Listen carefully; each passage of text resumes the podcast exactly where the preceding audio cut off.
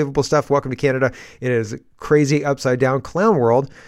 It's nuts. There's lots to get to. Let's get to it first. Joe Warmington is having a walk. He's having a walk through Clarence Square Park. I think there are two walks we're going to go through with Joe Warmington this morning, and this is in downtown Toronto. You can see classy stores, and there's the LR. There's is that an LRT? I didn't realize that Toronto had an LRT. Anyway, yeah, LRT. I think I did. Oh, that's like TTC. Yeah, they transferred it over, right? They used to be the streetcars, and now it looks more like an LRT. That's a shame. That's a shame. The streetcars were cool. Uh, anyway, this is right in the heart of downtown Toronto, and this is what's going on. Tent cities galore, and that's not great. Here we go.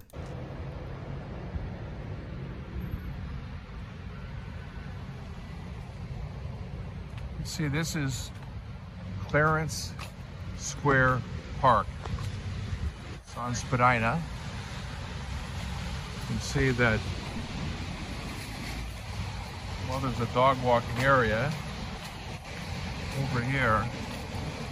Very nice neighborhood. Lots of people live down in this area just a little bit south of Chinatown. You can see what we're dealing with now in the park here as we wind up 2023 and head into 2024. I talk about a housing crisis, but you can see right here in the heart of Toronto, you've got a lot of people living in here in these tents. I've seen this in other parks throughout the years. It's a very wet, mild kind of winter conditions over this Christmas, but you can see that a lot of the homeless and people that have come from other places have nowhere to stay. This is their life now in the city of Toronto. I hear some screaming in the back a little bit, but other than that, it's pretty quiet. You see the security here. You can see mostly peaceful. It's mostly peaceful. I hear some screaming in the back a little bit, but it's mostly quiet here. sure. What a wild what a wild thing to have happen. And the one of the things that I'm interested in here, it's like very muddy, and halfway through you can see this pallet here. So somebody's and nobody's in it, which uh, that's interesting. Is this their eating tent or something like that? But somebody's put their tent up on a pallet, and the pallet is away from the mud, but all the rest of it is is just kind of it's a mud. It looks like a slum. You know, um, oh, what's that movie? District Nine. I think it's District Nine. And District Nine, the South, the South African slum. I can't remember. I can't remember the name of it. Um, but the whole the whole city kind of looks like this, but it's a little bit more permanent structure, but not much more permanent than that. You know what I mean? Like they're thinking about you know mud, putting pallets down, things like that. So the, this is taking root, and that's bad. Uh, this is again Clarence Square Park. Did we just look at Clarence Square Park? Okay, so this is the same video that Joe Warmington just posted. Um, and he says, other than the availability of drugs and free downtown living, there's nothing positive about these the latest encampment disaster. This time at Clarence Square Park in downtown Toronto. So yeah, that's true. Global News is reporting the need for safety and survival for those living in Halifax tent encampments.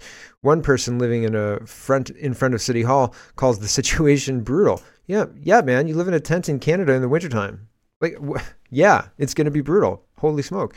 Um, this is Global News says the need for safety and survival for those living in Halifax tents. This was not a problem until Justin Trudeau opened the floodgates of mass immigration and drove up the price of the, the cost of living to a point where people are absolutely desperate and normalized camping on public property and allowed this as somehow equitable. It's a it's a terrible idea. Anyway, a fire at the tent encampment at Halifax Grand Parade this month highlights the danger faced by those sleeping rough in the city. They're not. I mean, sleeping in a tent is not the same as being homeless. To a degree, it is, but this is a, a quasi. It, it, feels like a political protest, similar to the Palestinian protests, the pro-Palestinian, pro-Hamas protests. Those feel staged, paid for, just like the Black Lives Matter protests. And I know the BLM protests, they infected everybody. Everybody, like, somebody paid money to get the momentum started on that. And then everybody and their dog was BLM. All of a sudden, BLM was the thing. And then, I mean, Ukraine. And then it's so wild to watch everybody bandwagon jump, jump so often and so fully. Like they're so committed to it, right? But it's it's really really interesting to see all of these things gaining so much popularity and this feels like that. There's a couple of pioneers who are testing out or doing the tent thing and they're like i don't have to pay taxes i don't have to pay rent it's just a tent and you know on public land and look at look at whatever and you know i'm sure there are youtube videos. Same as the youtube videos advising people to scam food banks right? So this is it's not it is not exactly what it's being presented as most things aren't in the mainstream media. Anyway boo stewart back to the article, who has experienced homelessness for the past few years, was among the three residents who narrowly escaped the flames. Today, Stewart says he's lucky to be alive, but admits he still heats his tent with propane. You got no other way to keep up the heat, the to heat up a tent, right? So what are you going to do? He says. So fires are are part of the danger of you know sleeping in tents on public property, spitting distance from city hall. It's wild. Um, the, municipality, the municipality has distributed fire safety education brochures. That seems woefully inadequate. And signs to multiple encampments. But advocates, in case of fire, come this way, right? Fire exit, right? Like, yes, the tent has a fire exit. Um, oh my gosh. So, advocate Matthew Grant says he doubts it will stop people from using propane heaters. Yeah, because none of those things address the core issue obviously. These people are in survival mode, he says. Hmm. The whole idea of having tents out in front of City Hall is untenable. And I think, again, it's part of the culture war ongoing that we're experiencing. Here's a minute on this. And it, it makes sense. Remember Occupy Wall Street? Remember how mad the Tea Partiers were? Here we go. Go track how many times the word racism was mentioned. And around 2012, it shoots up. Yep. Social justice shoots up. Transgenderism shoots up. White privilege shoots up. This was forced on the American people. Why are we having these conversations now? No, the people did not wake up one day and decide we want to have a national conversation about chicks with dicks. That didn't happen. This wasn't an organic movement. It was all of the most powerful people decided this is what we're going to talk about. And why was that? Look, when you're failing on policy, you pivot to a culture war. Yep. You pit people Yep. against each other, so they're fighting each other. Yep. We had in this country, we had an Occupy Wall Street movement where were standing outside of big banks screaming, We are the 99%. Right wingers had a populist movement called the Tea Party, where they were outraged about the bailouts of big banks, unsustainable debt, government spending. They don't like that. That's not what the powers that be like. Look, they like you fighting about issues like abortion. Now, I'm not saying abortion isn't a very important issue, it's a very important issue. But the, us fighting about that issue doesn't scare anyone at the Federal Reserve. It doesn't scare anyone in the CIA. They don't care if you fight about that issue. They love you fighting over transgender bathrooms. Yep. That's um, exactly what we're experiencing, right? And We are being distracted. We are being turned. We're being manipulated by all sorts of paid off media. And we are being, like the matador, um, managing the bull, right? And killing the bull with his sword as, while the bull's charging him. We are allowing ourselves to be manipulated in this way as a society, not personally. Voice of Europe says Italian senator sparks controversy by stating motherhood should be a woman's primary goal. That used to be common sense. If you were 25 and you hadn't like nailed down a man, that used to be spinster territory, right? People would be warning you about having too many cats. I saw a woman with a, a sleeve tattoo. This was this morning, and I like maybe I should go get it because it's kind of funny. But she had a sleeve tattoo all with paw paw prints, and it, and it was all like her dead cats, right? Her dead cat children. And somebody said, well, "Who keeps giving her cats? Who keeps giving this woman cats?" So I thought that was funny. Motherhood is fulfilling. Motherhood is fulfilling to the mother. It, it serves her needs for a very long time. And like you think that in the short term, the baby consumes a lot of, you know, the mother's excess bandwidth, et cetera, et cetera. But over the long term, like if, if you if you look at the first two years, yeah, okay, the mother is giving a lot to the baby. But if you go 15 years, then I mean, the mother's still probably giving a lot to the to the child. But the child gives a lot back too, in in a whole bunch of different things that are intangibles, difficult to explain on this show. Not exactly what this show's about. But then as time goes on, 30 years, 40 years, 50 years, the the the, the payback is unmeasurable. It's priceless. It's unbelievable. You can't even uh, you can't measure it. And so the we have been sold this idea that children cost, right? And people should be allowed to uh, self-actualize without without uh, the burden of a child. And in saying this, that, that motherhood should be a woman's primary goal, uh, this is underlining that motherhood pays off in spades, and and not just for the woman, but for uh, the partner that has that is the father of the baby, right? And and it pays off. It pays off so much, and people don't understand it, and it's not it's not communicated very well at all, at all, at all, at all. and people don't talk about it. And um, sure, kids can be maddening, but our relationships are purposely set at opposition. Like if you look at pop culture, uh, parents versus kids is something that's quite often um, a trope in, in lots of television shows, and people model those television shows. And then in in music that people listen to, people are disaffected in relationships. They don't like their current boyfriend. There's always that new, better girlfriend around the corner. Uh, you know. I lost lost the girlfriend or boyfriend, but got found someone way better. And there's this push for you're not you you don't have that perfect love, that thing that you've been you know looking for or whatever. And then people go on this journey that ultimately ends up fruitless. Whereas if you focus on what you've got and fix it to make it what you want, negotiate with life, dance with life a little bit, then that's a lot better than blowing it all up. Now, I mean, are there situations where you need to blow it all up? Maybe, right? I'm not arguing against that necessarily, but fundamentally, I'm saying that if you are having musics, musicians, and all sorts of other influences telling you that your relationship isn't great, um, and then you make this change, and it can be very costly, right? And it takes all of those benefits that I was talking about with children and all the rest of it, and family and, and all the rest of it, and it minimizes that. It, it kind of smashes it into a million pieces as well, because now it's very difficult to, well, it's difficult, it just makes it more difficult much more difficult. Anyway, back to this. Parental rights and variations of the term can be found in 90 pieces of Canadian legislation, legislation and have been mentioned in 25,000 court decisions. So this is just um, the New Brunswick Premier Higgs saying gender policy in schools, and he won't back down. Uh, says it's an election winner, and so I think that he's correct. But it's this is part of the culture war as well.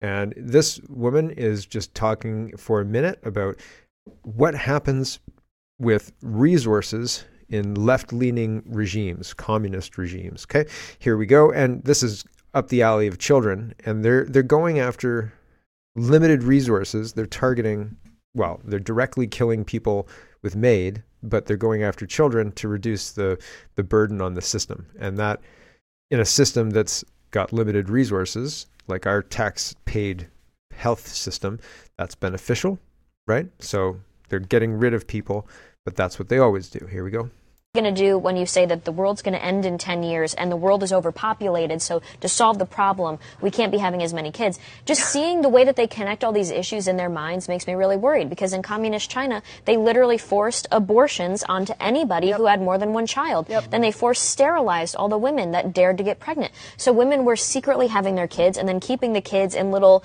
tents and, and barns in the countryside. So uh, this is not us like freaking out and creating some hypothesis of what could happen. This is actually what leftist regimes do, right. especially when they start running out of resources. We now have the Biden food shortage coming, and this is a classic step after leftist policies destroy a country. After they had the famine in China, they had no resources, and it resulted in the one child policy. So this is disturbing. Leftism is evil, it's satanic, mm-hmm. and I'm not surprised at all that now they're saying don't have kids. Right. So it's just interesting, right?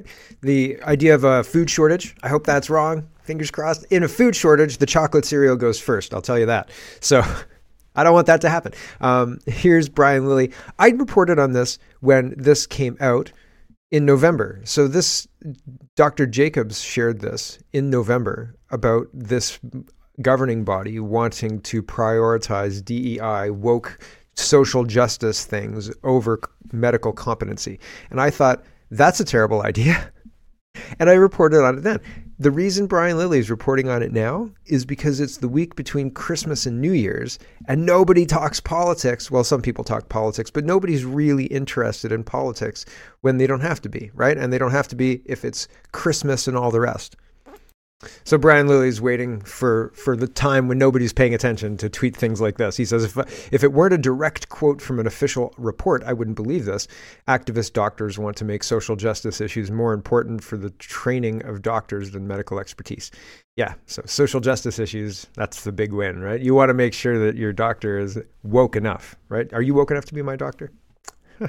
Cam Hughes says the head of European, the head of the European Commission, Ursula von der Leyen, we now have a European Green Deal as a centerpiece of our economy and unmatched in ambition.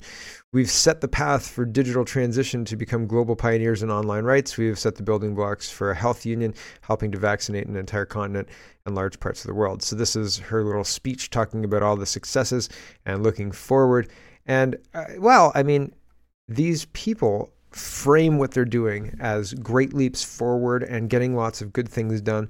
But it seems the Green Deal, I mean, Biden's Green New Deal was widely panned as terrible. Canada's green transition's not happening. It's just not happening. It's and it's a boondoggle. Everything they do is a boondoggle, expensive, and it doesn't actually work. So, I mean, the the electric buses in Calgary, electric buses in Guelph were uh, towed away too, right? Like hilariously. So these guys are masterful. They're so good at taking a very, very bad record and making it sound glowing and wonderful. Oh, green, we're making so many green strides. Anyway, here's Ursula von der Leyen talking about 2023 and all the stuff that they've done. We now have, now have a European Green Deal as a centerpiece of our economy and unmatched in ambition. We have set the path for digital transition to become global pioneers in online rights. We have the historic Next Generation EU, combining 800 billion euros of investment and reform and creating decent jobs for today and tomorrow. We have set the building blocks for a health union, helping to vaccinate an entire continent and large parts of the world. We now have, now have a European Green Deal. So that's that. Um, one of the things that I, always kind of makes me raise my eyebrows a little bit is the results of that vaccination push are, are very clear and people are talking about it. And it seems like nobody is in official positions. And Tucker Carlson's talked about this the consequences of admitting fault, saying they're sorry, or ad, ad, acknowledging it at all, um, admitting it at all, at all would be catastrophic for them, because if they admit it, then well, the the the size of it is too big, right? Um, so it would be it would be overwhelming maybe. Um, so they can't admit it, right? Anyway, moving on. Street Politics is reporting Trudeau's funneled eight hundred and forty thousand dollars to Guilbeault's organ, old organization and it says the Trudeau government finds itself embroiled in controversy yet again over allegations of misusing taxpayer funds to benefit allied interests. The latest case centers on a series of questionable grants to the environmental group Équiterre, an organization with close ties to Liberal cabinet minister Steven Guilbeault. This incident is part of a pattern of accusations that public money has improperly flowed to third party groups whose agendas align with and amplify Liberal policies. The COSI agreement allows the government to effectively outsource promotion of its agenda by funding sympathetic organizations like Équiterre. So that's exactly what's happening. And this is another, you know, almost million dollar boondoggle, spending boondoggle um, directly to Trudeau and funding green lies, essentially green policies that are misleading. And is anything going to happen? Probably not. we haven't seen it happen, anything happen before. So Yikes. Robert Fife is reporting Canada urged to consider lifetime ban on cigarette sales to anyone born after 2008. New Zealand's doing the same thing. I think it, if you want to smoke cigarettes, that's up to you, and you should not be.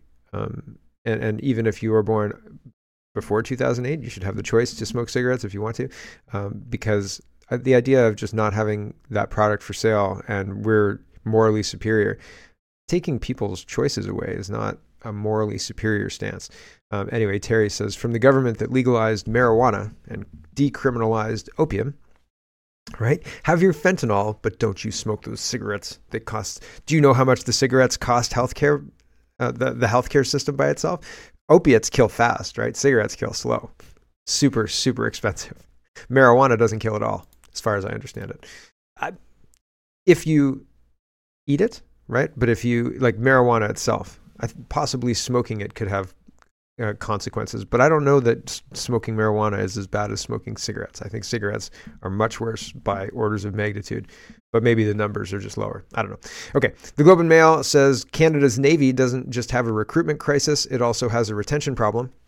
Yeah, yes, obviously. They've gone very, very woke. They're promoting people for being woke. And it, it's not surprising at all that people don't want to stay in the Navy and people are not wanting to join it. And that's true across all Canadian forces, not just the Navy. Here is uh, something that's kind of funny. Miss Chandler Bong says, is laughing at this and uh, oh canada is sharing this new zealand hey canada can i copy your homework canada sure just don't make it too obvious and it is almost a carbon copy of the canadian $20 bill in new zealand so like the new zealand $20 bill I would say you could get away with passing that around in Canada. People wouldn't question it much. They'd be like, oh, is this a new one? Except for the giant New Zealand in the top of the New Zealand bill. Other than that, very, very Canadian. I, I, guess Canada's got a big Canada right in the top there, doesn't it? But still, still very similar. Kind of funny. Here is, oh, what's this? Here's Jagmeet Singh. Jagmeet Singh 14 hours ago. There's a, an election coming, right? They're bubbling up with this election talk all of, all of a sudden. And CTV News is reporting Jagmeet Singh rules out coalition government with the Liberals after next election. And I said yesterday, I'm pretty sure we're not in a coalition government now. There's there was never a formal agreement. It's more of a handshake agreement at this point in time. And then back before the 2021 election, you can see November 9th, 2021, a firm no for me Jagmeet Singh slams the door on the idea of a liberal NDP coalition. So uh, Carla says this is ridiculous. He said that last time and then pulled the confidence and, su- and supply scam on us. So yeah, it's uh, yeah, nope. I wouldn't believe a word Jagmeet Singh says. Chrystia Freeland says, I spent some time at the Good Shepherd TO with some of the amazing volunteers who are serving our community this holiday season. Thank you for all of your hard work, she says. And Bill says, another photo op in an attempt to lift their disastrous numbers in the polls. I don't know that this is going to help your poll numbers. Baba Freeland, right? Big smile, a mild cackle. Hello, everyone. Thanks very much for watching. This is just a short version of a longer show. If you'd like to get the whole show, you can go over to CanadaPoli.com and sign up for a subscription. Just look in the drop down tab for shop and donate and look for subscriptions, and you'll get immediate access to the full show. Love to see you. Thanks for watching, everybody. Have a wonderful, wonderful